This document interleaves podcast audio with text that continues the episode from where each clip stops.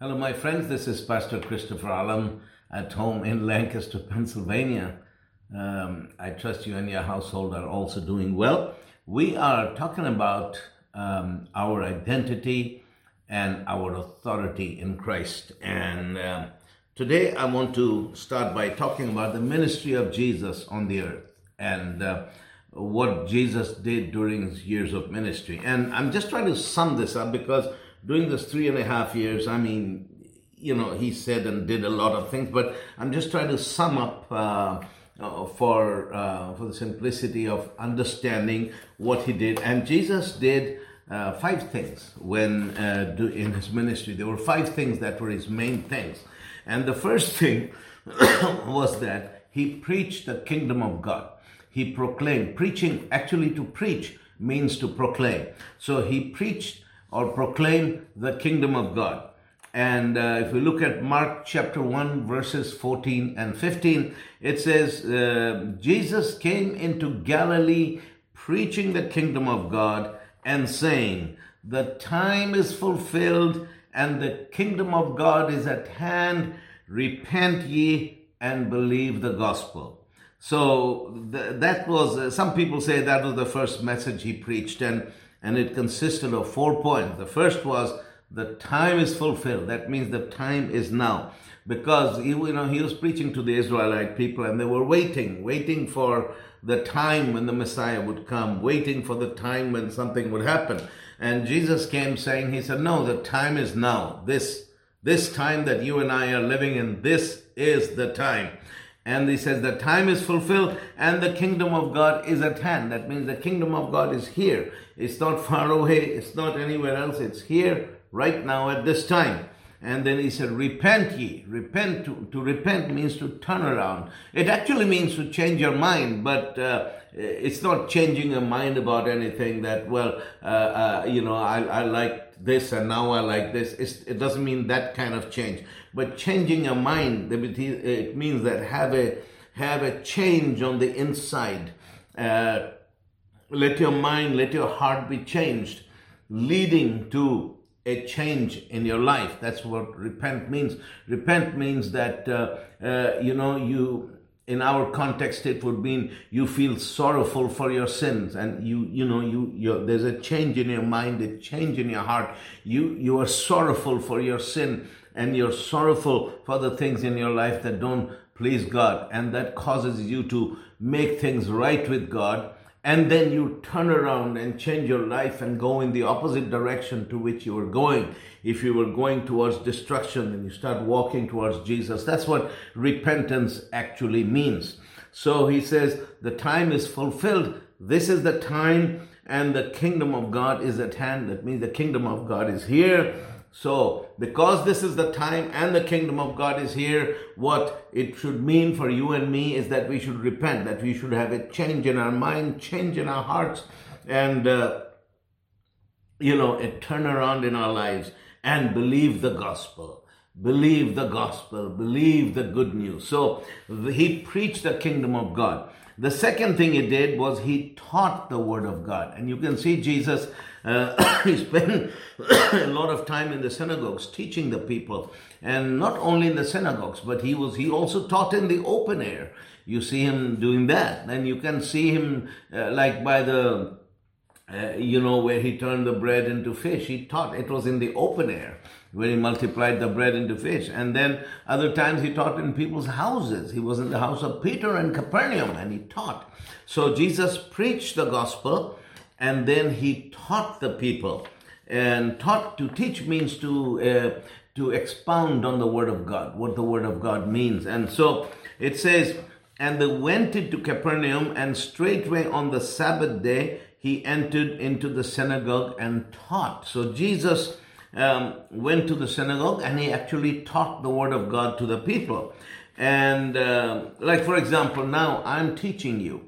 You know, uh, when I'm in Africa, I'm doing my crusades, I'm preaching, proclaiming the gospel. But like this, I'm teaching you, I'm taking the word of God, explaining the word of God to you. So Jesus preached the gospel, he taught the word of God, and it says but this is uh, the unique thing about the teaching of Jesus. He says, and they were astonished at, this, at his doctrine, For he, for he taught them as one that had authority and not as the scribes. It's interesting. It says uh, that, you know, the scribes and, of course, the Pharisees and all those people, they also used to teach, but uh, they didn't teach with authority. Jesus taught like one who had authority. Um, and authority here means he was sent by God. Authority means someone has delegated power. And Jesus was sent by God. He was not appointed by man or sent by man or self appointed. Okay. Then the third thing he did was he healed the sick. Jesus healed the sick. And I'm reading to you a couple of scriptures. Luke 4, verse 40. It says, Now when the sun was setting, all they that had any sick with diverse diseases brought them unto him. And he laid his hands on every one of them and healed them. So it says that when the sun was setting, he says the local people, they brought every single person who was sick of any kind of disease, they were brought to Jesus. And he says that what he did was that he laid hands on, on each one of them and he healed them. Hallelujah. And he, all that were sick were brought to him, he healed all of them. Now, Luke chapter 6, verse 9. And the whole multitude sought to touch him, for there went virtue out of him and heal them all. Virtue here means power, dunamis, power. So it says that the whole multitude, they said all these people were, they wanted to touch him because power was flowing from him. The power of God was flowing from Jesus, and the people um, they reached out and they wanted to touch him. And the Bible says that all who touched him were made whole. He says the power of God, the virtue flowed from him, and all of them were healed. This is interesting. They were all healed. There were no exceptions. There were no excuses why God didn't want to heal somebody, but they were all healed. So, uh, so first he preached the kingdom of God. Secondly, he taught the word of God. Thirdly, he healed the sick. Fourthly, he cast out demons. He cast out evil spirits in Luke 40, and uh, sorry, Luke 4, verses 40 to 41. Now, when the sun was setting, all they that had any sick with diverse diseases brought them unto him, and he laid his hands on every one of them and healed them. And devils also came out of many, crying out and saying, Thou art Christ, the Son of God. And he rebuking them, suffered them not to speak for they knew that he was Christ. So it means that uh, what, he, what he says is that many sick and demon possessed people were brought to him, and um, and he laid hands on them and he healed them. And he says, and many people who had demon possessed, the devils came out of him crying and screaming, You are the Christ, the Son of the living God. And he rebuked them and he do not let them speak for because they knew that he was the Christ. It's interesting because the the, the, the Jewish people didn't know he was the Christ, but the devil knew he was the Christ. Uh, because the devils had, you know, when they were angels, they had worshipped him at his throne for, for the, from before the beginning of time. And now he was on the earth and they recognized him. And so uh, they said, Oh, you are the Christ, you are the Son of God, we know you. And he rebuked them he told them not to talk because they knew that he was the Christ. Verse 5. That, I'm sorry, the last point, point 5. so first was, first was uh, he preached the kingdom of God. Secondly, he taught the word of God. Thirdly, healed the sick. Fourth, he cast out demons. And fifth, he forgave sinners. And forgave sinners Let's look at Luke chapter 5, verse 20. And when he saw their faith, he said unto them, Man, thy sins are forgiven thee. So Jesus spoke forgiveness of sins. And this was the story of the man in Capernaum who was lowered through the roof. Um, and, uh, and you remember Jesus said to the man, he said, Your sins are forgiven thee. Your, I forgive your sins. Your sins are forgiven. And all the Pharisees were upset. They said, Who does he think he is to forgive sins? And then Jesus said uh, to them, He said, So, what do you think is easier? To forgive his sins or to tell him, Rise up and walk? But that you may know that I have power on earth to forgive sins. I say unto you, young man, rise up and take up your bed and go home. And the man rose up and uh, took up his bed and went home. So it's interesting because you see here that healing and forgiveness of sin are very, very connected to each other. God, He forgives all my sins and heals all my diseases in Psalm 103. And then it says that, uh, uh, you know, sure, uh, because uh, Isaiah 54, verse 4, is as surely has borne our diseases and carried our pains. He was wounded for our transgressions and bruised for our iniquities. So the chastisement of our peace was upon him, and by his stripes we are healed. Here we see again healing and salvation in the same verse. When Jesus died on the cross, he bore our sins and our diseases. So he healed the sick, but he also forgave sinners. And uh, in John chapter 8, verse 11, and Jesus said unto her, Neither do I condemn thee, go and sin no more. And this is the story of the um, of of the woman who had who the Pharisees had called uh, had caught in adultery, and they wanted to stone her. And then Jesus said, "Is there anyone here?" Uh, you know, he said, uh, sorry, he said that he who is without sin, let him cast the first stone. And nobody cast a stone because the, the Bible says they were all convicted by their own conscience.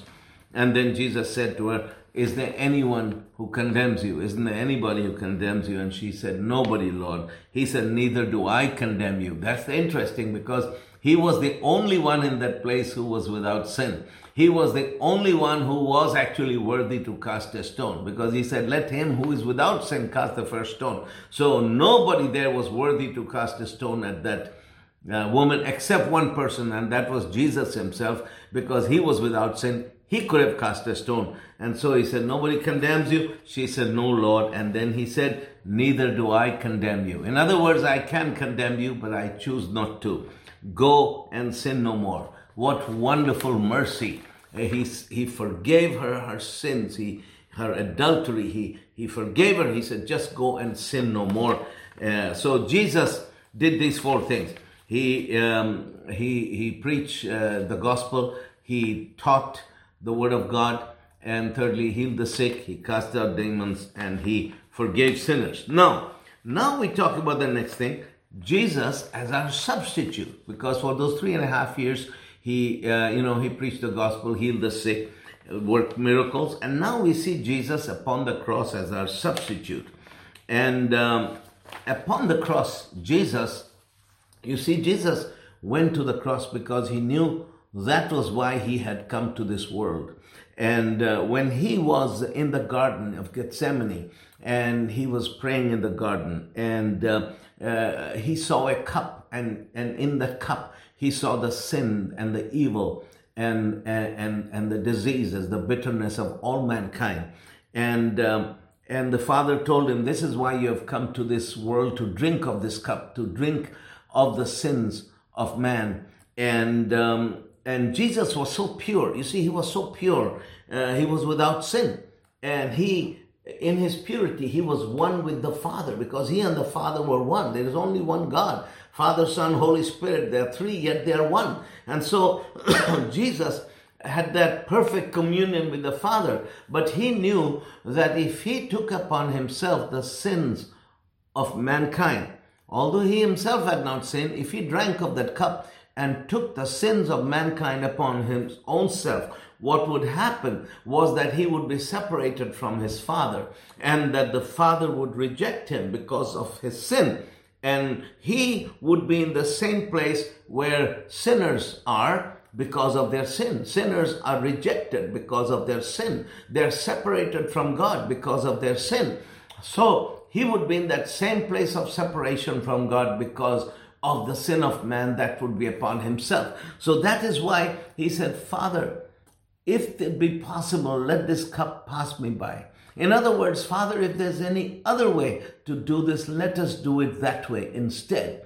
But then, uh, that, but that was his instinct of self-preservation. He didn't want to lose his fellowship with the Father. But then there was another instinct that kicked in, and that was his love for sinners, his love for you and me.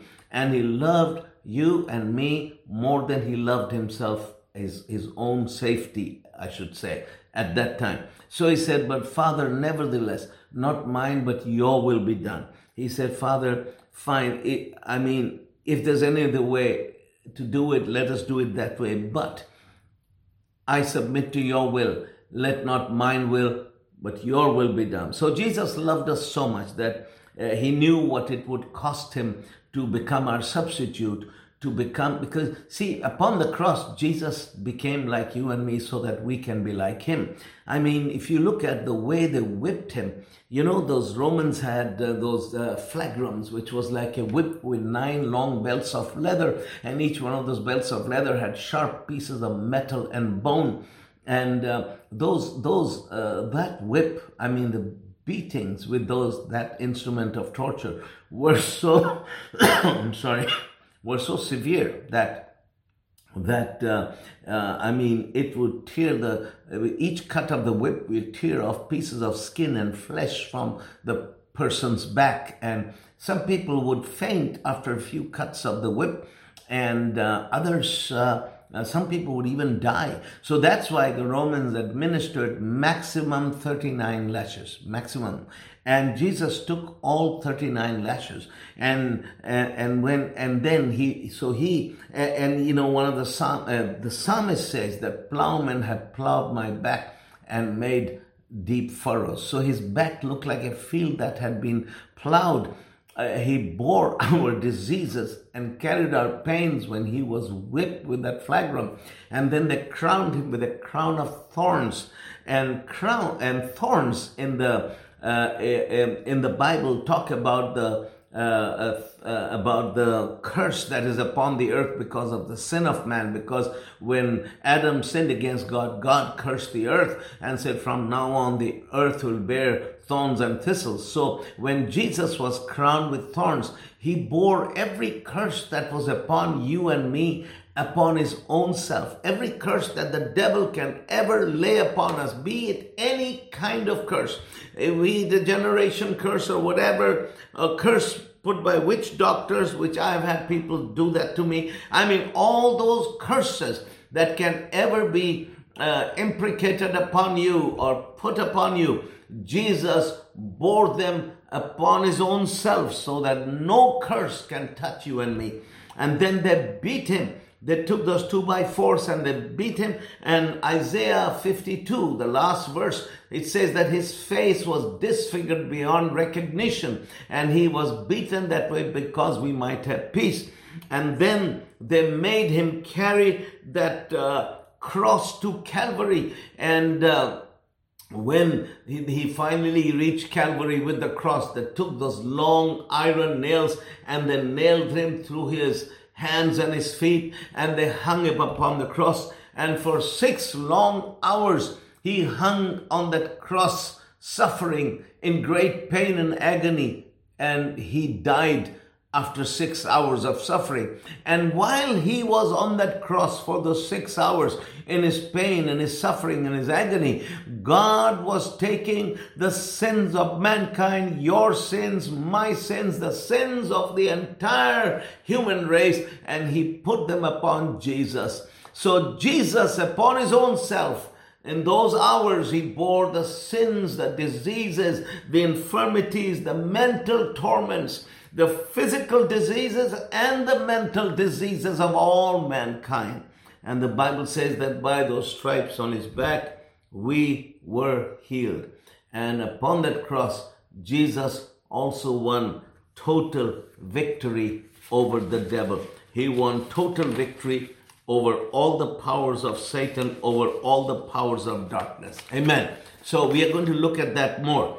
But I want you to understand that when Jesus was whipped, when he suffered, when he died, he suffered as our substitute. He suffered in our stead. He suffered so that you and I don't have to suffer the consequences of sin. My friends, the consequences of sin are terrible. But thank God that we don't have to bear the consequences of sin because Jesus Christ bore the consequences of our sin.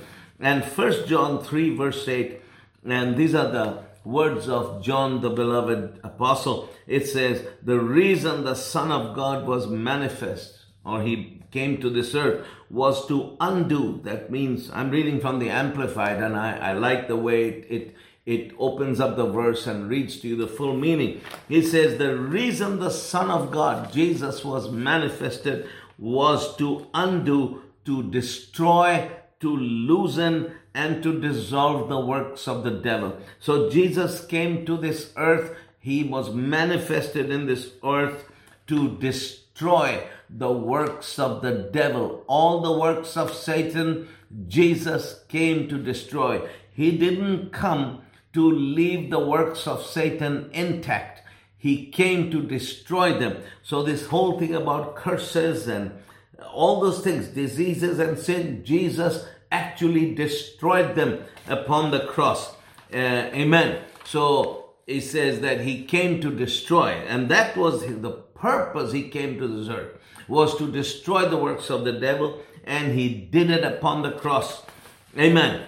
And in Isaiah 53, verses uh, 4 to 11, it says, Surely he has borne our griefs. That means our sicknesses, our weaknesses, and distresses, and carried our sorrows and our pains. So Jesus bore our diseases and he carried on our pains. And the word there for, for, for, uh, which is translated as grief or sicknesses is the word choli. Choli means diseases, physical diseases. So he bore our physical diseases and he carried our pains. And the word pains, Hebrew pain is the, uh, the Hebrew word is makob, which means physical pains because of infirmity. So Jesus bore our physical diseases and he carried our physical pains, yet we ignorantly considered him stricken, smitten of God, and afflicted by God. What he's talking about is those Jews who stood and watched him as he died. They were ignorant and they didn't realize that he was actually bearing our, our sins and our diseases, our pains and our diseases. They thought he was just being punished by God.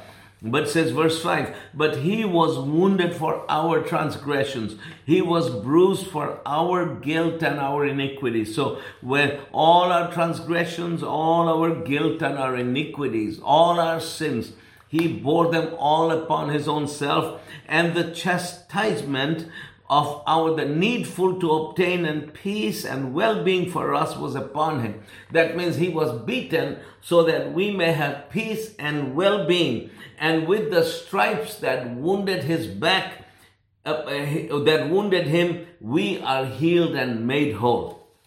Then it says all we like sheep have gone astray. We have turned every one to his own way but and the Lord has made to light upon him the guilt and the iniquity of us all. It means that we were like sheep who had gone astray. We had all gone our own way. But the Lord, He has laid upon Jesus uh, the guilt and the iniquity of us all. All our guilt and iniquity, and iniquity, God put them upon Jesus. Then he says, He was oppressed, yet when he was afflicted, he was submissive and he opened not his mouth. Like a lamb is led to the slaughter, and as a sheep before his shearers is dumb, so he opened not his mouth. By oppression and judgment he was taken away. And as for his generation, who among them considered that he was cut off out of the land of the living for the transgression of my people to whom the stroke was due? And they assigned him a grave with the wicked and with the rich man in his death. He's talking about, you know, he, uh, he, they assigned him a grave with the wicked and with the rich man in his death. He was, he's talking about the tomb of Joseph the uh, of Arimathea, the wealthy man who gave his own tomb to, for, to Jesus. And so, although he had done no violence, neither was, was any deceit, deceit in his mouth. And then he says, Yet it was the will of the Lord to bruise him. He has put him to grief and made him sick. That means it was God's will to wound Jesus. You see, God's will was to wound Jesus so that you don't have to get sick. God cannot will that both Jesus and you get sick. No. Jesus bore our diseases so that we don't have to bear them. So this theology of, well, God, I know He bore our sicknesses, Jesus did, but there are times it may not be His will to heal you. Let me tell you once and for all, this kind of thing is not found in the Bible. I, you know, I just want to tell you, it is not found in the Bible. And anytime we base our, on, on uh, our beliefs on certain things some theologians or preachers make up, instead of what the Bible says, we are in deep trouble. We have to stay with the Bible. And this is what the Bible says here. It was the will of the Lord to bruise not you and me, but him. It was the will of the Lord to wound and to bruise Jesus. He has put him to grief and made him sick. When you and he make his life an offering from, for sin, it says, and he has risen from the dead in time to come, he shall see his spiritual offspring. He shall prolong his days, and the will and the pleasure of the Lord shall prosper in his hand. So it means that Jesus uh, was bruised by God. And it was God's will to put him in, uh, uh, is, is to make him suffer grief. And it was God's will to make him sick. That means God put our diseases and put them upon Jesus. And he made his life an offering for sin.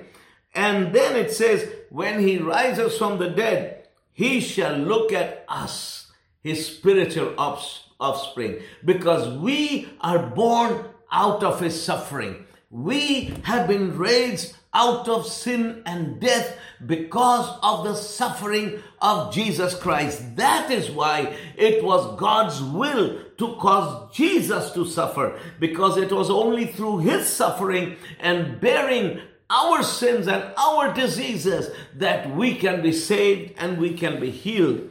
Hallelujah. And then it says, He shall prolong his days, and the will and the pleasure of the Lord shall prosper in his hand. Then it says, verse 11, and he shall see the fruit of the travail of his soul and be, and be satisfied. That means he shall see the fruit of his suffering and be satisfied. He shall look at us and he shall be satisfied when he sees us by his knowledge of himself which he possesses and imparts to other shall my uncompromisingly righteous one my servant justify many and make many righteous upright and in right standing with god for he shall bear their iniquities and their guilt with the consequences says the lord so it says in the i i love this last verse verse 11 very powerful isaiah 53 he says he shall see the fruit of the travail of his soul and be satisfied. That means he shall see the fruit of his suffering. He shall look at us and be satisfied because he will justify many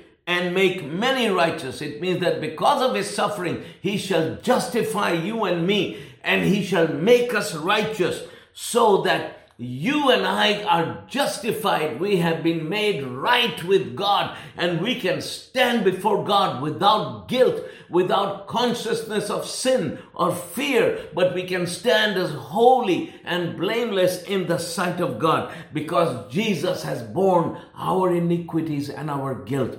Hallelujah. Glory be to his holy name. What a wonderful salvation that you and I have received, have received because Jesus became our substitute and paid our price for us.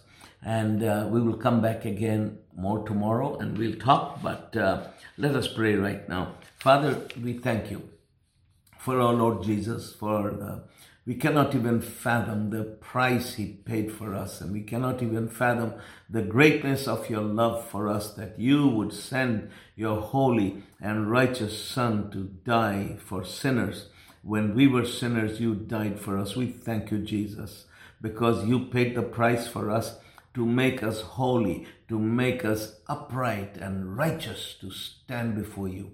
Father, what a privilege it is to be your children, Father, to be called by your name, that we can say, that God is my Father and I belong to Him. I thank you, Father. Father, I pray for my brothers and sisters who are hearing my voice. I ask you to bless them and touch them, Father. Touch their families with life and healing. And thank you, Father. Let your provision come upon every home and bless them. I ask you in the name of Jesus. Amen. Well, I'll be seeing you again tomorrow. God bless you.